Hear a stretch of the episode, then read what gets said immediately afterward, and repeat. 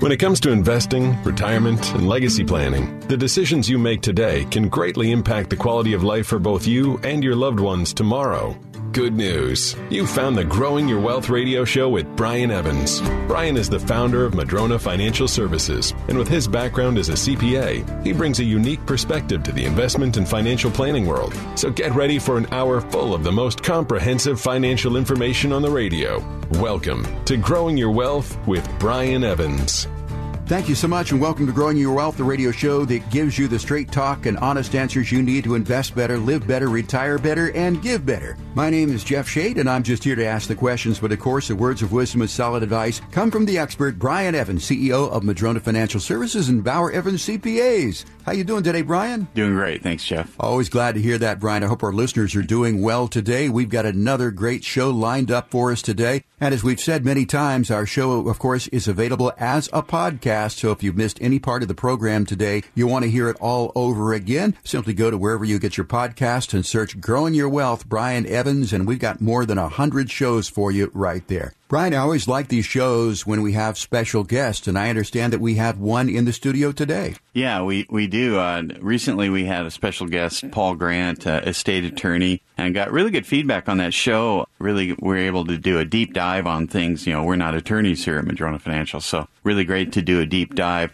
Another thing we are not is real estate agents, real estate brokers, and that kind of thing. We talk about real estate a lot on this show, so today we're going to do a deep dive into commercial and investment real estate. And so I'm going to uh, allow my guest to introduce himself and tell us a little bit more about what he does. Well, thanks, Brian, for having me. My name is Derek Doak. I'm a recovering tax professional. Back in the day, uh, I got out of school because I was told to get a job with benefits, and started working for Deloitte and Touche International and international taxes and doing tax strategies for development companies in the South Pacific. Today, I'm the Executive Vice President for N A I Puget Sound Properties, located here in Bellevue, Washington. And our primary focus is helping individuals and institutions maximize their cash flow from investment properties. Well, this should be an exciting show. You got a C P A and a recovering C P A, uh, both in the same studio at the same time. Now, now that's the recipe for, for an exciting show. Now, I'm teasing you, Derek. Yeah, I wanted to, to have you on this show for a number of reasons. As we talk about in the show, there's essentially five asset classes, broad asset classes someone can invest in. The biggest one in the in the world is the bond market. Surprisingly, there's more money borrowed than invested into equities. The second biggest is equities, the stock market. Third biggest investment category is investment real estate. Uh, the fourth biggest is insurance company products, and the fifth is cash and cash equivalents. So doing a deep dive into real estate, I think uh, a lot of our, our listeners own real estate outside of their principal residence. They invest in real estate, whether as an active participant, a landlord, or maybe passively through a real estate investment trust, a REIT, a mutual fund, or a D S T, a Delaware Statutory Trust, and ten thirty-one exchanges. So so lots to talk about on the real estate front here. And, and so I thought I'd just kind of kick it off is, is uh, when we're looking at investment real estate, a lot of times We, we need to talk about where are you at before we talk about what you're going to do in the future. Where are you at now? And one of the, the topics that comes up is return on equity. So, Derek, maybe you could take a little dive into that. Yeah, absolutely. The return on equity really is a hyper-focused look at what you're getting on the current value or equity in that property. And where I think a lot of mistakes are made in valuations is owners look at it and they see what they paid for it, you know, five, ten, fifteen, twenty years ago, and they see the cash flow they're getting and they're saying, great, this thing's paying me ten, fifteen, twenty percent. But you and I both know when we've done a lot of tax returns for these individuals and we look at what their basis is in this property, so what they paid for it and what their cash flow is on the rental side, their return is not fifteen, twenty percent. You know, when you look at what the value is today, that return could be one or two percent. So if you have a property, for example, a client I worked on, the house they had was a rental. It was a three million dollars value of that property, and they were getting two thousand dollars a month in rental income. Now, they only paid one hundred sixty-five thousand dollars for this house, so they're looking at twenty-four thousand dollars of rental income. And again, that doesn't include the expenses of taxes and so forth, so their net was really less than that. But let's take the twenty-four thousand dollars mark, and they paid one hundred sixty-five thousand dollars thirty years ago. They think they're getting a great return on their money. But in fact, that house is worth three million dollars. So the return on that equity was less than one percent. So really understanding your starting point of your return on your current value of that asset you have is kind of what you want to have the conversation with somebody like yourself on the financial advising side of saying, what is my property worth first? And is there something better I can do? Yeah, that's exactly right. Because I've, I've had this many, many times where somebody said, I'll ask them what's what's their return, and they'll give me a double-digit number. And, okay, well, how did you compute that? And just like you said, it's my gross rents divided by what I paid. Like, well, it's actually your net rents after expenses divided by what it's worth, not the other way. And very often uh, that number is, you know, they might go, well, I'm not really sure what that is. And I said, well, here's a way to calculate it. Let's pull some tax returns here. Let's just look at the bottom line and add back uh, depreciation to that and see, you know, your net income. Let's say you got that twenty-four thousand dollars a year and they had a bunch of expenses, management fees, repairs, whatever. And sometimes repairs, you know, you'll, you'll have nothing, nothing, and then fifty thousand, you know, it's like, yeah. uh, that's why you want, want to pull several years to really kind of get a, an indication there. But very often what I find is people in the Puget Sound region are on their investment real estate at zero to two and a half or three percent. Maybe on the top end. And a lot of times it's it's one or two just because, oh, yeah, well, it is an older building, and I bought it twenty-five years ago, and it was twenty-five years old when I bought it. So it's a fifty-year-old building. Yeah, I got a lot of repairs I've spent. I do a lot myself, though. And, of course, I got an H V A C and an elevator I'm going to have to replace in the next couple of years due to regulations in the state and so forth. And boy, I don't know where that money's going to come from. And, you know, on and on and on, you go, okay, your return on investment is actually going to be zero or negative in the years ahead. Is that what you want? I mean, maybe it is, because maybe you're saying, yeah, but it's appreciating. And I think the market's going to appreciate ten percent a year for the next ten years. Well, great. You probably want to hang on to that thing, even though your cash flow stinks. But the comeback might be, but I'm all about cash flow right now because I'm already worth plenty. I got plenty of net worth. So one of the things, of course, Derek, that I'm sure you, you deal with when talking to your clients is figuring out, well, what is it that you want? Yeah, absolutely. I mean, it's, it's a lifestyle, right? And I know from my tax days, most of the wealth created by my clients and even myself personally had been my real estate. It hasn't been my job. It hasn't been my side hustles. It's been my real estate, aside from personal residence. And I think that's important for people to understand. And when you look at the valuation, and you mentioned an example there of somebody looking at the appreciation side of things. I mean, it's it's important that you look at the valuation of your property from two perspectives. One is cash flow, but also what is the highest and best use of that property? Is that land worth more than what the property is worth? So there's a lot of analysis that goes into it. Yeah, you know, another thing about, I've had people say, well, I don't want to sell because uh, I like owning real estate. You can continue to be in real estate. Maybe you don't want to be in that particular piece of real estate. Maybe it's too old, has a lot of deferred maintenance. Maybe you feel like the cap rates, the, the rate of return that you're receiving in this market is about as low as it's ever going to be. And that means the valuation of your property is as high as it's going to be for a while. Maybe you think it's going to cap out. Maybe you just don't want to be in it. We'll talk about, as the show goes on, reasons why you would potentially want to sell.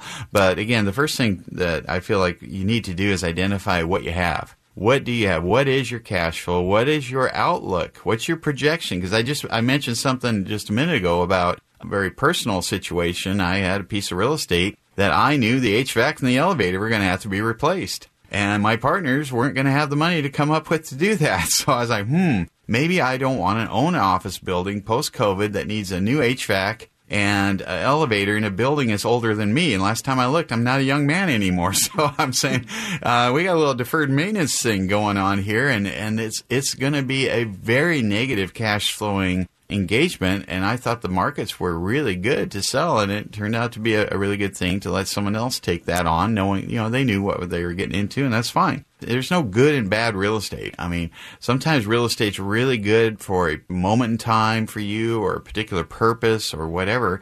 And at other times, it's not the right kind of real estate. So that can be transitory too, and an important consideration to consider. Uh, you talked a little bit about cash flow. Are there anything someone can do to kind of help maximize cash flow on their, their investment real estate? Oh, absolutely. I mean, there's, there's a couple ways to maximize your cash flow, right? One is your rental rate. You could always increase the rents, but is that going to drive away the tenants that you have, whether it's residential or commercial? And so you're always looking at being sensitive to what the market can pay.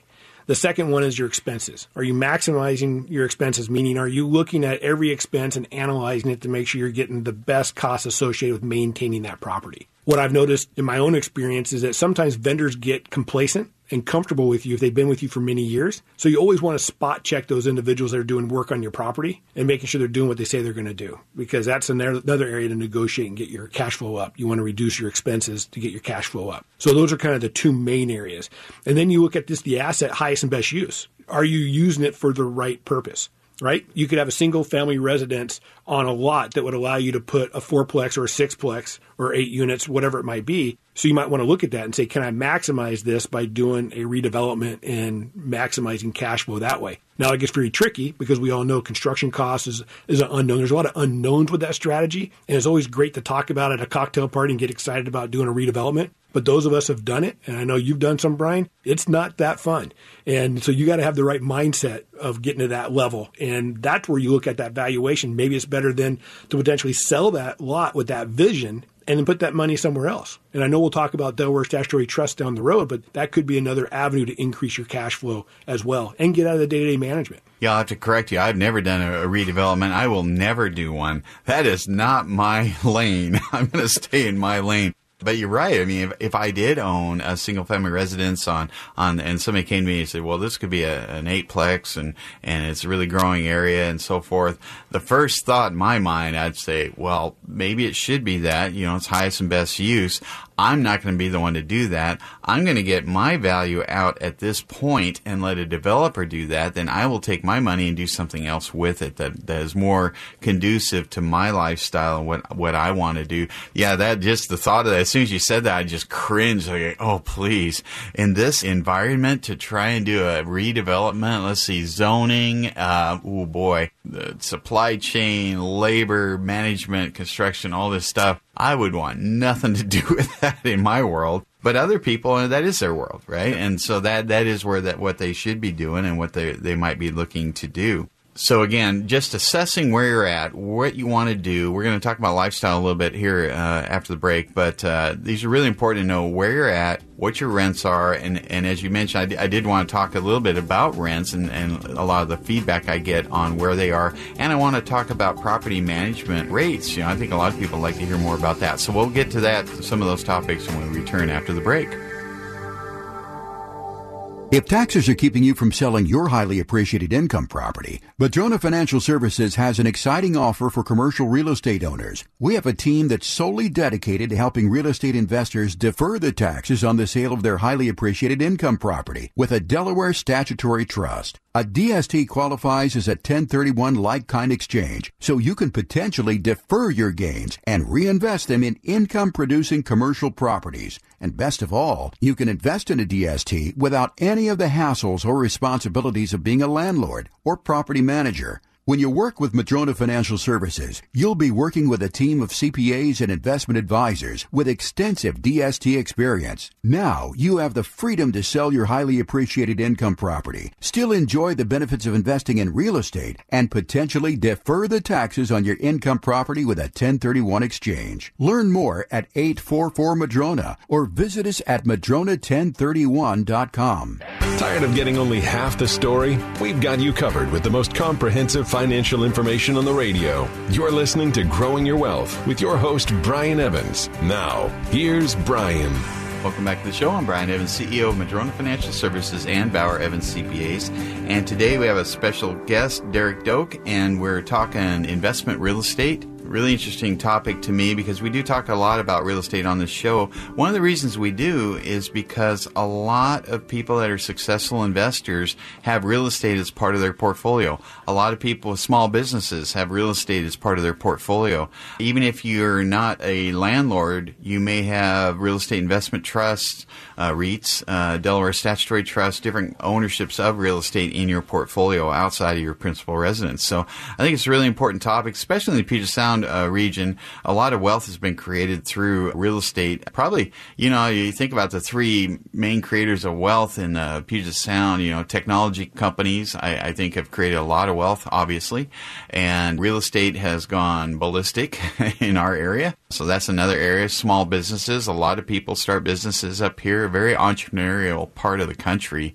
I think that is why we have so many technology companies here. I think it just rains a lot. And as kids, we, we're stuck inside. We're not playing baseball outside. We're sitting on a computer, and, you know, Bill Gates and all these people are inventing things on computers rather than uh, learning how to hit a curveball. So maybe that's it. Maybe the rain uh, contributed to the entrepreneurial spirit of our, our region. I'm not really sure. But I wanted to get a little bit more into talking about cash flow. One of the things I've, I hear over and over, Derek, is about rents and raising rents when you have a good tenant. Because people say, oh, my return's not very good. Well, I haven't raised the rent in ten years, but it's good tenant and so forth. That's a tough one for a lot of folks. Yep. Maybe you could talk to that. Yeah, absolutely. The uh, mindset, the mindset around renters. The question's always, would you rather have your building full or would you rather have your building at ninety, ninety-five percent occupied and higher rents? And if you talk to the professional investors, especially on residential, on apartments, is if you're not at five percent vacancy, then you're not pushing the rents enough. And there's money left on the table. So you kind of want to analyze that. So uh, you talked about property management before, too, and working with a good property management company that understands that or understands how to look at the market and help you get better rents is part of your team when you put your team together. So the rents in the Puget Sound definitely have been being pushed, especially in the core Puget Sound. If you start even heading east and you start going across the mountains on the other side, you start feeling it as well, where the rents have climbed quite a bit as it relates to residential. The commercial market as it relates to office rents, office rents are interesting. Depends on who you talk to, because you see all these large leases getting done in the core marketplaces by all the large institutions that we can all name. But the smaller offices, where you see the smaller spaces, people are questioning, do I really need to have that much space? So you see the rents coming down a little bit there. And for the right space, it will rent. But, you know, you, you really have to kind of look at it. If you're an owner of an office building, this is a conversation I'm having quite a bit, and you mentioned it earlier uh, in this show, is they're evaluating, do I want to own this small office building? Because do I think tenants are going to come back? And no one knows the answer to that. You know, your gut feel is that they will as we open up and do more things. So office is a little tougher. You look at industrial. Industrial rents in the Kent Valley and other marketplaces have really gone up. It's skyrocketing. Shells are renting now for what you used to get for shell and cam on a per square foot basis. So the rents in industrial has really gone up. And if the rates are going up, that means the N O I is going up, and the cap rates are coming down, that means the prices are going way up. So then that question begs, are we in a bubble in the, in the Puget Sound region? Is there a market here? You know, is the market there on the commercial side in a bubble? And are we going to have some expectations of anything falling out when notes come to reset and interest rates are going to start to climb? So that's the things that I'm watching for now. And with my clients is we're really looking at, is now the time to look at moving those funds into something else or moving them out of the area? Yeah, it's really interesting. And, and when I talk about uh, rents and so forth, I'm not suggesting, you know, I'm not, we're not cold-hearted here. It's, it's what do you want? Do you want to maximize your return on investment? Well, then, yeah, you're right. Any like apartment complex through a REIT or a D S T, none of them are at one hundred percent. They're not going to be at eighty percent. That means their rents are too high. If they're one hundred or too low, yeah, that sweet spot might be ninety-two to ninety-six percent, as you mentioned. Yeah. Right in there, I see that over and over. So, okay, that's their sweet spot because they're trying to maximize. Well, you might have some rental houses with some tenants that, that you've gotten to know, and, and they're they're almost like family or friends to you, or or you just care about it, and you, you know it'd be put them in a tough spot if you raise the rents. And and so I'm not saying it's a bad thing if you didn't raise the rents. I'm just analyzing from a number standpoint, is this the best thing for you, or is that part of your plan? If that's part of your plan, that's fine. There, there's nothing wrong with having below market rents if that is part of your financial plan and you're okay with that. So just well, I did want to point that out because I don't want to sound like a cold-hearted well, Scrooge here. Well, and playing off of the feelings and emotion side of it, the drama. You know, there's a lot of drama that can go along with having a single-family rental home or a small apartment complex, and that can take a toll on you as an investor. If it's not your main business and you're not an institutional grade type investor, that's tough to get those phone calls and they have personal issues going on. They can't pay the rent because somebody lost a job or somebody got COVID. I mean, you know, you're right. I mean, we're human. And a lot of investors that we work with are in the same mindset as they want to help others out, and there's a lot of drama that goes along with that. sometimes. And I think that has to play into what you charge in rents too, is you're trying to maximize it, or are you just trying to hold on to it and kind of play in the middle there in between? Yeah, you might have lower rents because you have a no drama tenant, and that's okay too, because certainly the amount of drama I want to have in my life to get an extra one hundred dollars a month or whatever seems to decrease the older I get. Okay? Absolutely. one hundred dollars a month was a big deal when I was twenty-five years old. Now I don't care. So I wouldn't want to have any drama for, for extra money. And so much of this is lifestyle planning, which we'll talk about as we go forward here. Uh, one of the other questions I wanted to kind of talk about is property management. So a lot of people might say, well, you know, I just turn over to a property manager. Well, you still have to make decisions, and you still are responsible for major repairs. They're not going to write the check for you. Well, they'll write it, but you have to reimburse them. You know, it's, it's so that's a big thing. Uh, what do you see in, in relation to property management fees? Um, well, it, it depends on the service level you want to re- achieve. Right? You can have just what they call traditional property management, where somebody just receives the income, pays the expenses, and then sends you the delta. So if there's any money left over, they'll send it to you. Then you have more of a property manager with asset management tied to it. And that's kind of groups like ours is focused on doing more of the management of the asset itself, not just the property management. So property management fees can range, especially on residential, anywhere from like one month. It's gotten higher. Now, I, I, I need to say that because we talk about inflationary numbers, and we're all seeing it today when we go to the gas pump and everywhere else. But it's the same thing in our service fees.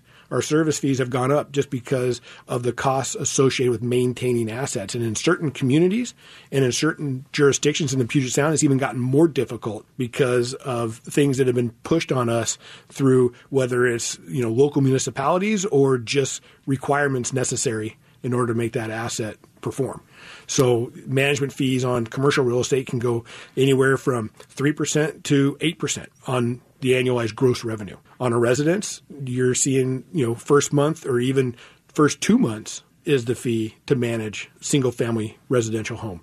So it's important that when you're looking at it from an investment perspective, you got to take into consideration those costs. Now, this is where the interesting part on investment strategies come in. For me, I only look at triple net investments, ones that are covered by the tenants, right? So they cover all your expenses associated with that property. You have a single family rental home, and those listeners that are, that have those, they know you can't bill back for taxes. You can't bill back for something happened with the sewer line, or, you, you know, you just can't bill that back. So you've got to absorb that. And that comes into back what our original conversation was about: what's your true equity? What's your true return on that asset and deferred maintenance? Yeah, it's a lot easier to compute on a triple net lease. And again, I'll define what a triple net is, and correct me if I'm, I'm off on this, Derek, but I, uh, it's where the uh, tenant will be paying the, the base rent, but in addition, they'll be paying their share of the property taxes, the insurance, repairs, the the utilities. Virtually every expense actually goes to the tenant, and it's a, a C A M charge, they call it, and it's added onto your rent. So your rent might be, I'll just throw a number out, uh, twenty dollars a square foot per year. And then on top of that, you might have another, I don't know, eight bucks or something like that. Uh, does that sound about right, Derek? Yeah, eight to ten dollars. Oh, okay. That's a good, pretty good guess there. I guess I'm pretty good with numbers still. I, the C P A and me's talking there. But yeah, so the rent is actually maybe it's not twenty bucks, it's thirty bucks because of the charges there. So it's really easy to compute what your rate of return is in that situation, for the most part, as opposed to single-family residence, where not only are you responsible for all the expenses, but think about your time and your stress sometimes, because if you're getting the phone calls and you're the one going out there, your time is worth something probably. I mean, you know, I would hope so. That is not on a tax return. You don't see, you don't put a valuation for your time and stress and just thinking about it. I have a lot of clients that own single-family residence. You're taking a vacation. No, I can't go anywhere. I got... I got six houses. I got I got to be around. And the wife's looking at him going, ugh. You know, she's like, I can never take a vacation because you have to change toilets. And we have plenty of, of fair market value. What, what are we doing? We're seventy years old. We can't go on vacation. All of our friends go on vacations. And, and I did want to talk a little, little bit about that. I mean, do real estate people ever retire? I haven't seen them. You know, uh, and, and it's interesting because when I was in public accounting, a lot of the clients I had had real estate, but it was a side hustle. It wasn't what they did. The true professionals that I know that just do real estate for a living, they never retire. What we try to do is get them to think smaller so it reduces their stress level, and it also gives them more freedom, right? When we talk about lifestyle, and you and I have talked quite a bit about that. And I have not seen real estate professionals just hang it up and say, okay, I'm done. I'm living off my annuities and cash flow of everything else, and I'm never going to do another real estate deal. Ones I know have tried it, I usually get a phone call eight, nine months later and say, hey, I'm thinking about buying this piece of property. What do you think of it? Yeah, yeah, no no doubt. And I, I kind of set you up for that because I knew I knew the answer before I asked you. The real estate people, for a number of reasons, a lot of my real estate investors don't like the stock and bond market. So they, they understand real estate, which has been great for them and so forth. Also, like if you work at uh, a job, let's say uh, for the school district or for Boeing or for wherever, you have a pension maybe. And uh, real estate people, well, of course, they don't have pensions. Their pension is essentially their rental income from their properties. That is their cash flow in retirement. That is how they plan on, on living. So, you know, that's a, a, a component that they've always known about. That's that's their whole life. And it's hard for them to kind of break away because it's, you know, you hire a property manager and okay, but that's expensive too. And so that cuts into the cash flow. So sometimes having an, an exit strategy from that, we'll be talking about doing a deep dive on D S Ts, ten thirty-ones, other exit strategy, paying the tax. That's an exit strategy. We'll talk about some of those when we return after the break. If you're an active real estate investor who's tired of dealing with toilets, tenants, and trash and would like to sell but you're worried about capital gains taxes, Madrona Financial Services may have a solution for you. It's called a Delaware Statutory Trust. Using the ten thirty-one exchange with a D S T, you can exchange your actively managed owned real estate into professionally managed passively owned real estate and defer the capital gains taxes. You get your monthly rent check, but without the headaches of being an active landlord. The team at Madrona Financial are highly experienced advisors and C P As who thoroughly vet each D S T property and guide you through the process to make sure it's done correctly. Don't let the fear of a large tax bill stop you from selling your highly appreciated investment real estate. Take the first step to see if a D S T is right for you. Call for a complimentary no-obligation consultation at eight four four Madrona or find out more at madrona ten thirty-one dot com. That's madrona ten thirty-one dot com. You can't build a house with just one tool, and you can't plan for retirement without an integrated, comprehensive strategy. If you want to get more information on the Madrona bundle of services, call Madrona Financial Services at eight four four Madrona or go to madrona financial dot com. Now, back to more of Growing Your Wealth with Brian Evans. Welcome back to the show. I'm Brian Evans, C E O of Madrona Financial Services and Bauer Evans C P As. And today our special guest is Derek Doak. We're talking about investment real estate, commercial real estate. We'll talk about different forms of real estate. You mentioned before the break some of the different asset classes. It's interesting. I was reading something about industrial parks, and they have stats on what internet sales traffic is relative to the need for industrial parks. And we are going to be woefully short on industrial parks. And so that I, you mentioned the prices are going up and are we at a, in a bubble and all this stuff. And, and it just got me thinking about all the different asset classes that are out there. I mean, you can be, you know, rental houses and of course, neighborhood by neighborhood could be a different rental house asset class, essentially, you know, fourplexes, small apartment buildings, large apartment buildings, industrial parks. You've got strip malls, of course, office buildings, medical office, mobile home uh, parks where the, the land leases. You got self-storage is a huge one. I, I believe we're the only country in the world that has self-storage as an asset class, by the way. There's so many different cell phone towers. There's farmland. There's there's so many different kinds of real estate. I must keep you kind of busy trying to track all the things, and then it's region by region from there. Yeah, when you talk about it, as we mentioned the phrase, stay in your lane, real estate's the exact same thing, right? No matter what your profession is, whether you're an attorney or a C P A or a real estate professional, you stay in your lane. You know, we have professionals out there that just focus on industrial. And advice I give to individuals that are looking for somebody to help them with their asset class is to find somebody who does their asset class, not just a generalist. because it is. It's very deep and it's very complex. You mentioned industrial and how we're getting almost a shortage of industrial because of all the things of this last mile concept of for distributions, distribution centers for, you know, Amazon and others to be able to distribute goods to where they need to go to. I remember, I'm old enough to remember when they started doing P D Fs and you started doing things that saying you don't need paper anymore. And you remember what happened to the paper business. It just boomed. It just took off. And more people were printing more paper than they were before. So um, I think industrial concept is the same thing, is that you need more industrial and more storage. It's just different types of facilities need to be created and developed to be able to support those businesses. But, you know, for me, my area of expertise is I focus on retail. I've got a lot of experience in retail, and I don't try to advise on other asset classes for the most part. I still do because I own some of the other asset classes. But, yeah, retail is kind of my lane that I stay in, and our group is focused on industrial, retail, and office. And so you mentioned a lot of stuff there. Cell towers. We I went to a conference last week in New Orleans, and they had a guy there talking about cell towers. What an interesting business model. It's the concept, I didn't really understand it. And when you listen to him talk, there's such a need for more spaces for cell towers to be able to move data faster. And that is the future. You're going to see more of that being built on top of buildings. They got these little ones that look like fire hydrants on the streets in the cities. It's crazy. Yeah, and I wanted to bring that up because there is no perfect investment. There is no one-size-fits-all, especially with real estate. And, and you mentioned staying in your lane. I wanted to have you on the show because you're in a different lane than me for the most part. Um, you're you're working directly with investors who are on the active side of things, which is great because that's where, obviously, the wealth has been created. A lot of wealth for a lot of people is in their real estate that they actively own. Now, there is a time in your life, certainly, where you may decide, well, that's been great, but what is wealth? And we've talked about this on the show quite a bit, defining what wealth is, because, you know, I would contend that somebody with five million dollars of net worth, ten million dollars, twenty million dollars, they're going to eat the same steak as one another. They're going to be fine. They're, they're going to be able to drive a nice car and live in a nice house, all that stuff. Does an extra million dollars thrown onto their portfolio change their life? Well, probably not once you get to a certain level.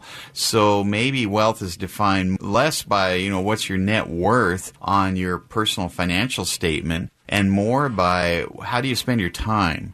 What's your quality of life? What's your stress level? What are your commitments? What is your risk? How's your health? How's, how's your freedom from having to be around that phone when tenants are calling? What's your family life like? What are your hobbies? What is your legacy? What, you know, there's so many things that go into what wealth can, uh, truly is. I'd just like to have this discussion, you know, as, as people. Uh, maybe, uh, Derek, you can speak to some of the clients that you're talking with. They're maybe coming a, uh, to a different age here where your conversations when they were forty might be different now that maybe they're in their sixties. Yes, most definitely. I mean, I look at my own portfolio. I mean, I'm fifty-five, and I started winding down my portfolio and putting investments in other things, you know, with help of talking to people like you, you know, which helped me and my wife strategize.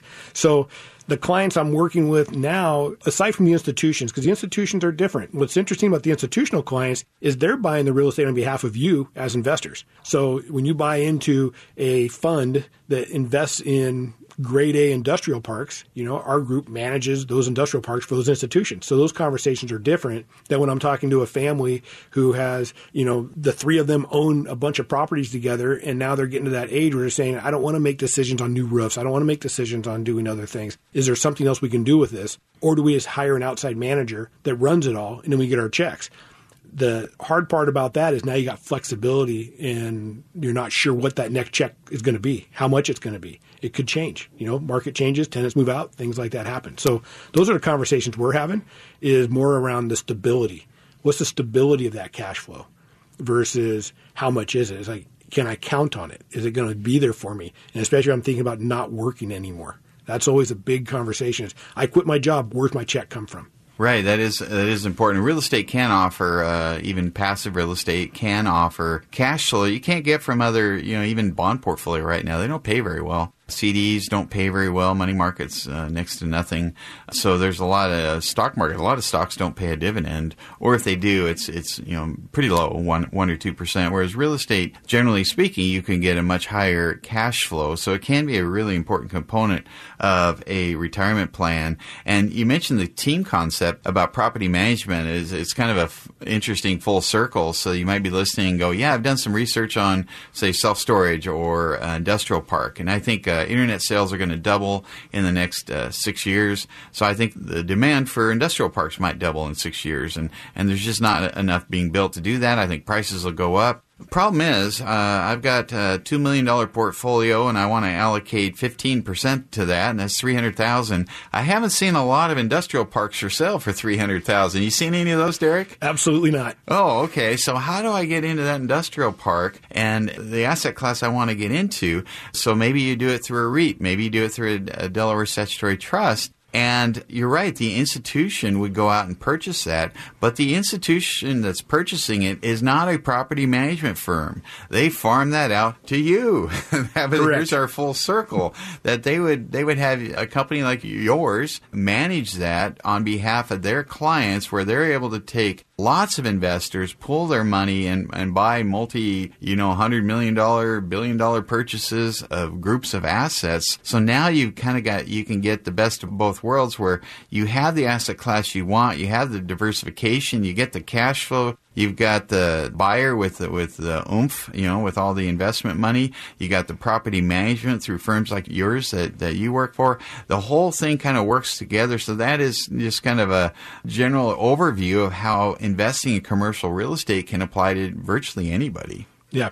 And plugging in where you fit, right? About staying in your lane. That's a great way of looking at it. As an investor working for another company outside of real estate, so real estate is not my true profession, and knowing that I want fifteen, twenty percent of my worth to be invested in real estate outside my personal residence, I'm not the right person in that mindset to go out and try and make my wealth on that real estate deal. It's teaming up with the right people that are. And so investing in, taking those funds and investing them in something else. And an example I see a lot of is when I was involved with doing financial planning is you've got a husband and wife, and they each bring their own house into a relationship, and they make one of them a rental. Well, that rental house now is worth a million, million and a half dollars. They bought it years ago when they were a young single professional, and they decide which one they're going to keep. They move into one and they rent the other. Well, now if you're in that age bracket you're talking about and you're thinking about considering long-term choices, it's like, do we want to keep that, or we, do we have? What's our purpose of that asset? Maybe there's something else we can do with that equity and move it somewhere. It's funny you say that. It's the first thing that popped in my head was, "Ooh, if you rent that out for three years and one day, you've just lost your uh, exclusion from the gain on the sale of your principal residence because you've permanently turned it into, into a rental because you haven't lived in it two of the last five years to qualify." So you know, my little C P A brain says, "Boy, there's another aspect of this, and and certainly it's the tax consequences. There's tax consequences to." Keeping your former residence and keeping it as a rental for too long. And so that's something a lot of people don't think about. They just think it's a good investment. But then, you know, as we go back to the beginning of the show, when you start calculating, well, what's your actual return uh, R O I? What's your return on investment? What's your cash flow from that? And you realize, boy, it's terrible. And I'm going to lose the, the exclusion. But I like owning this house. It's a nice house. Well, you can still own nice real estate. You can sell the house uh, if the cash flow is not adequate for what you want and you don't really need that house for another reason. And you can reinvest those proceeds maybe into one, you know, take advantage of the, the exclusion on the tax side. Or if you did keep it too long and it's a rental, okay, that's fine. You can always do a ten thirty-one exchange. We, we'll be talking about that coming up here. But yeah, the purpose of the real estate has to be figured out and, and what it's for and so forth. But then marrying in the tax side of things is really important too. So when is the right time to sell investment property? I'm sure this is a conversation you have with a lot of folks. Right. And, and it's a conversation that comes up more and more as the markets have gotten, as they call it, crazier and crazier. But to kind of put a pin in that idea of crazy, you look at what our rental rates are for commercial space here versus New York or San Francisco or even Chicago and some of these other areas, we're still cheap. And you look at the growth rate we're having. So investors, people are wondering who's coming here and buying these commercial properties? Who's coming from out of state to buy these versus local investors that have been investing here their whole careers are having a hard time buying? It's the individuals that are coming from markets where they've seen this happen. They've seen the rates go for thirty dollars a square foot for a retail space to fifty dollars, sixty dollars. And some places in San Francisco is eighty-five dollars a square foot plus triple nets. I mean, so it's you can see it's happened in other markets, and it, it kind of grows. So when they come in and an individual sits down, they say, we've got this shopping center. We've had it in the family for twenty, thirty years. We're thinking now is the time to sell. And the first question you always ask is, why now? Why do you want to sell? What's the purpose of selling your asset today? And then I always ask, have you talked to your advisor? And they go, that's why we're talking to you. I said, no, your financial advisor. I'm your real estate guy. You talk to me about your real estate. You want to talk to your advisor about where does this fit into your whole portfolio and where does this asset really help you get to where you want to get to. Well, we haven't gotten that far. So that's usually the first step. And then when I talked about the, the reasons why they're going to sell it, then it's really understanding what are your options to move that money into. Yeah, and so when we come back from the break, we're going to talk about some of those options uh, once you've made that decision to sell uh, again after the break. At Madrona Financial Services, we believe you should never worry about running out of money in retirement. Retirement should be spent doing what you love with the people you love. The C P As and financial advisors at Madrona Financial Services want you to know that with proper financial planning, that's exactly what you can have. Their goal is to do everything they can to help you achieve a financially secure future. They have many tools and ways to help you reach your retirement goals, from guaranteed lifetime income streams and protection against market losses to alternative real estate investments and strategies to minimize your taxes. With the Madrona bundle of services, they have everything you'll need to plan for retirement under one roof. So schedule your complimentary meeting today and get back to enjoying your retirement. Call eight four four, Madrona or visit Madrona Financial dot com. They'll arrange a meeting at one of their three convenient locations or conduct a virtual meeting if that works better for you. Take control of your financial future at Madrona Financial dot com. Do you ever worry if your C P A and financial advisor are on the same page? You won't have to if you call Madrona Financial Services at eight four four, Madrona or visit them at Madrona Financial dot com. Now, back to Growing Your Wealth with Brian Evans. Welcome back to the show. I'm Brian Evans, C E O of Madrona Financial Services and Bauer Evans C P As. And our special guest today is Derek Doak, and we're talking about investment real estate.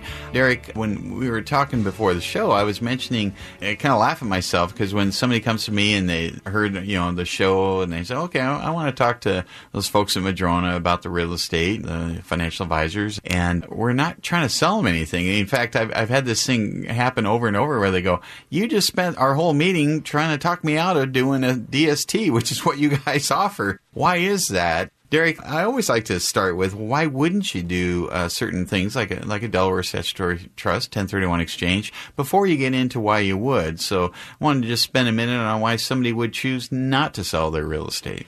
I believe the, the biggest reason why you wouldn't is because it doesn't fit with what you want to do. Right? It doesn't fit your personality. It doesn't fit your lifestyle. It doesn't fit who you are. And we've talked about this before, which is there's individuals that just love going down to their property and visiting with the tenants. You can't replace that. That's that's irreplaceable. And longevity in life, in my opinion, is you got to be happy with what you're doing. And if that makes you happy, then you may not want to get into something like a Delaware Statutory Trust or do a ten thirty-one. You want to keep that asset. And I think that's kind of one of the areas that people fall short in their thought process on our profession as brokers is they're going in there trying to make the deal, trying to get them to sell. It's like, no, understand what that client wants. Help them. Help them what they want to do. If they want to keep it, great. Give them some ideas on how to make it worth more for their own purpose. Yeah, that's that's a great comment because a lot of times there are clients of mine that that is their fun. That is their hobby. That is what they want to do. I would never want them to sell. Or maybe, you know, I had a client recently, they're in their eighties, and they said, yeah, we listen to your show, and we we need to sell our real estate because we're getting too old. And I said, what do you have? And they said, well, we have a they have a triple net lease with a major corporation. I said, well, what's your rents? And they said, and told me, and what are you being offered on it? And they told me, I said, well, that's you know, six and a half, seven percent in your pocket, triple net lease. Uh, any problems? They go, no, we just get the check every month. I said, I can't get you that out there. So you should keep it. And they, yeah, but we're old. But does it add any stress to your life? No, cash flow's great. This is great. I'm like, then keep it. I'm like, really? You don't want our business? I said, no, I'm trying to do the right thing, give you good advice. You know, so there are reasons sometimes when it doesn't make sense. You know, maybe you think that your your cash flow's higher. You're, you're being your own property manager. We talked about this, how uh, you look at the D S T and, and you say, well, I'll, I'll get X percent cash flow, but I'll get X plus one percent if I do it myself. I said, yeah, generally speaking, when you continue to work at a job, and this is a job, being your own property manager, you get paid more than if you're not working and you're retired. Does that make sense? And so that's another one of those components. Uh, any other ones that, that off the top of your head as to why someone would not want to sell? Sentimental value. I've mm-hmm. got one client has a fourplex down in a very expensive area of California. The fourplex is worth millions, but it was given to him by other family members, and he will not sell it just because it's sentimental value. It has it has purpose in his life. And that's, again, back to the, the, the lifestyle. For him, it means more to have that in his portfolio because he received it and appreciated it in that capacity and doesn't need it for his financial freedom. Yeah, that's really good because it, it's about what, what fits in your life. Now, there's plenty of people, you know, we've done well north of one hundred million dollars of ten thirty-one exchanges into Delaware Statutory Trust. So someone will come to us and say, okay, I like real estate. I want to stay in real estate. I do not want to pay the income tax. And someday I want to step up in basis so that my spouse and or heirs never pay any income tax on all the gains from my real estate and all the depreciation I've taken over the years. Check. I, we can do that. Okay.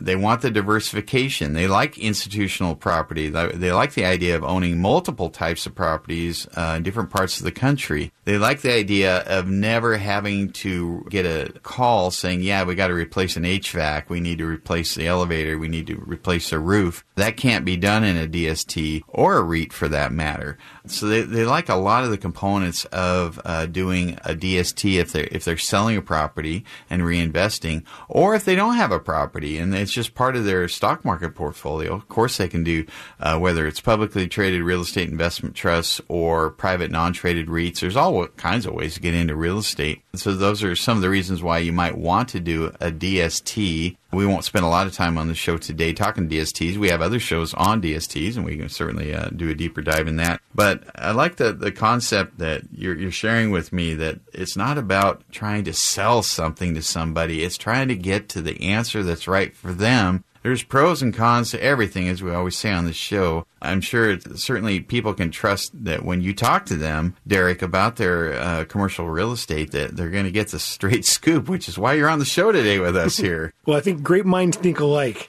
Fiduciary responsibility. I think that's that that has a lot to do with it. You know, in our firm, you know, that's our focus is just what our clients' needs are, not ours. You know, we're not trying to go commission to commission. We're not trying to go deal to deal. It's all about what is our clients' needs and how can we help them get to that point. And there's a lot of things that we do that aren't measurable financially, because we're sitting down with the client and ask them, what's the purpose for this?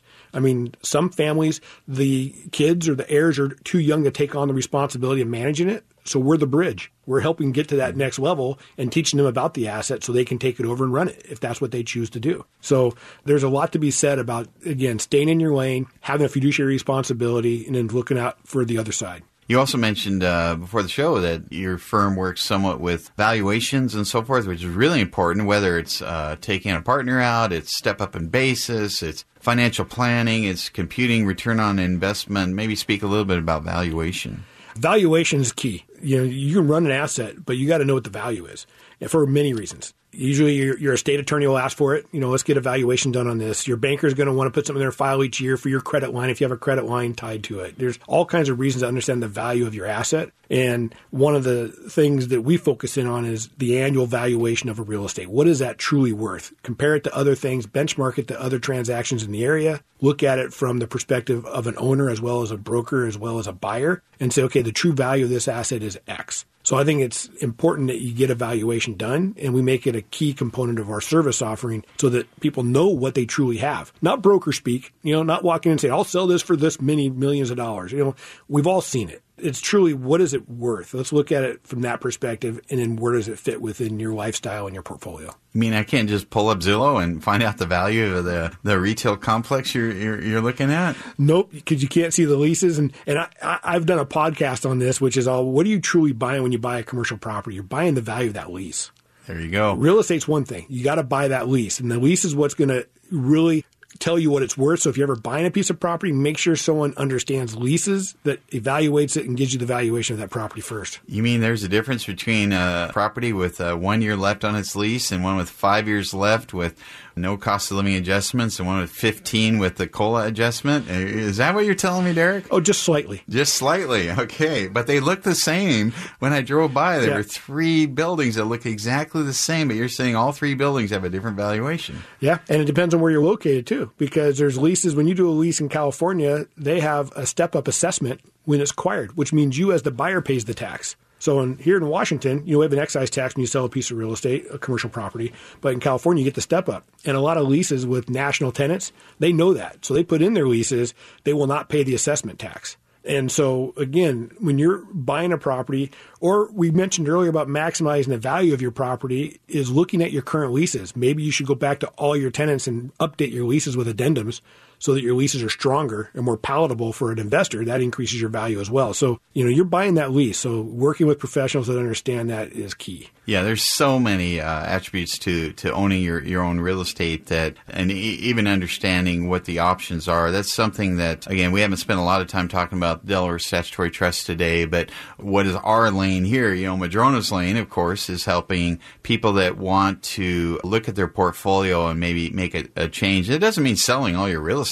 You might have a portfolio of real estate and go, I, I really like half of it. Uh, I'm not too thrilled with the other half, or I just want to slow down. Maybe I want to sell that. And maybe I'm going to try and find a replacement property. I, I want to sell it and then find my own replacement property. But if that doesn't work out, sometimes the, the they might go to someone like yourself and say, can you find me something? I got forty-five days. And, you know, it's not always easy. And if, if they can't make the forty-five days, maybe they come back and go, yeah, there really wasn't anything out there quite for me. And so uh, maybe we should fire up that D S T discussion pretty quick because I only got ten days left or whatever it may be. So that is an option, too. But a lot of people, they, they go in knowing they want to do a D S T. But I'm very supportive if they want to go to you, uh, someone like yourself, Derek, and, and say, no, I w- I'm going to try and find something. What's, what's the market looking like out there? Right. Well, and I want to add to that a little bit uh, strategy, right? Before you sell anything, and this is my tax hack coming on from the old days, don't sell anything without talking to your tax advisor. Let's get the tax situation understood first,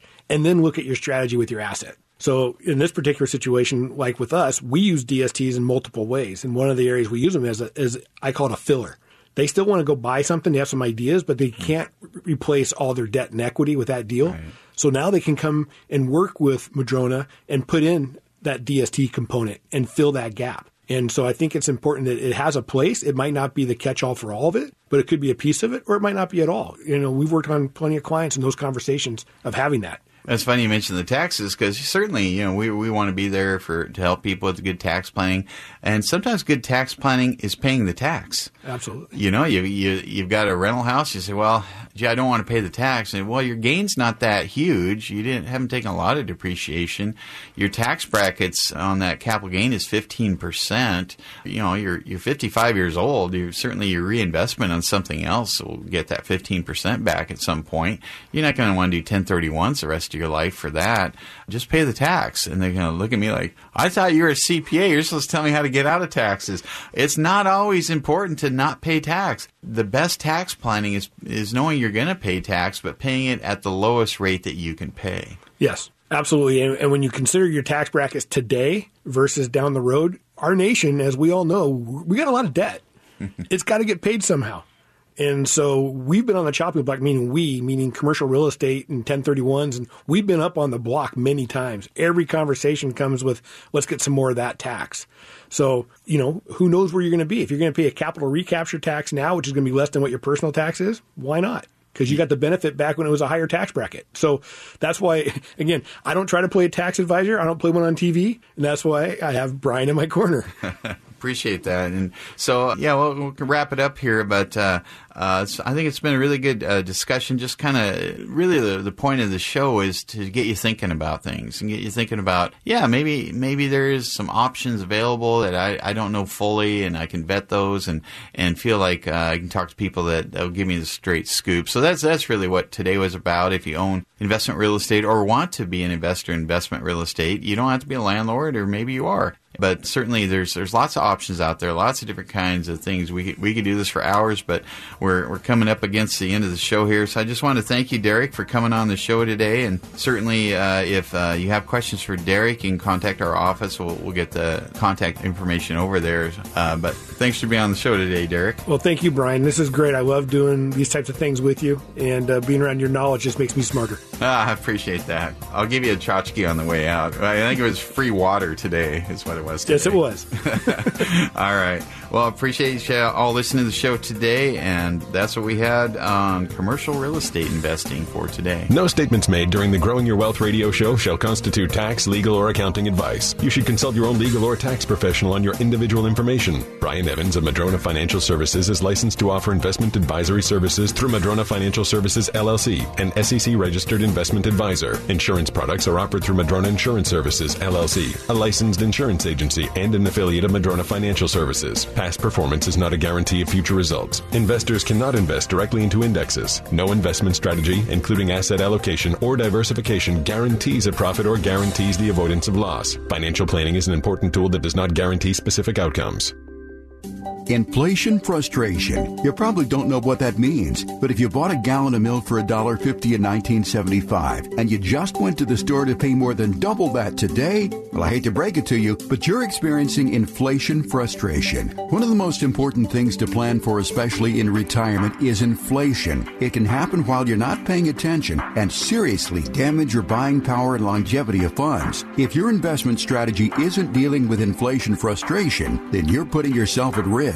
Madrona Financial Services designs retirement plans that take things like inflation, future health care expenses, and exposure to unnecessary risk into account when creating unique retirement plans. Call Madrona Financial Services right now for something that's not impacted by inflation. A free financial review with no obligation. Call eight four four, Madrona, eight four four, Madrona, or visit them online at madrona financial dot com. That's madrona financial dot com. If there's a way for you to retire one year sooner, wouldn't you want to do it? How about five years sooner? It may be possible, and we're here to help. Hi, this is Brian Evans, owner of Madrona Financial Services and Bauer Evans C P As, and if you're within five years of retirement, we may be able to help you get to where you want to be faster than you thought possible. Our goal is to help you retire when you want to without compromising the length or security of your financial future. We'll learn about your total financial picture, including your tax situation, and learn about your goals now and in retirement. Then we'll create a customized plan to help you get there on your timetable. What if you could say goodbye to work sooner than you thought? What if you could start doing the things that you'd always dreamed of now instead of later? Call Madrona Financial Services at eight four four, Madrona or schedule an appointment online for a no-obligation, comprehensive financial review. Call eight four four, Madrona. That's eight four four, M A D R O N A, or visit us online at madrona financial dot com.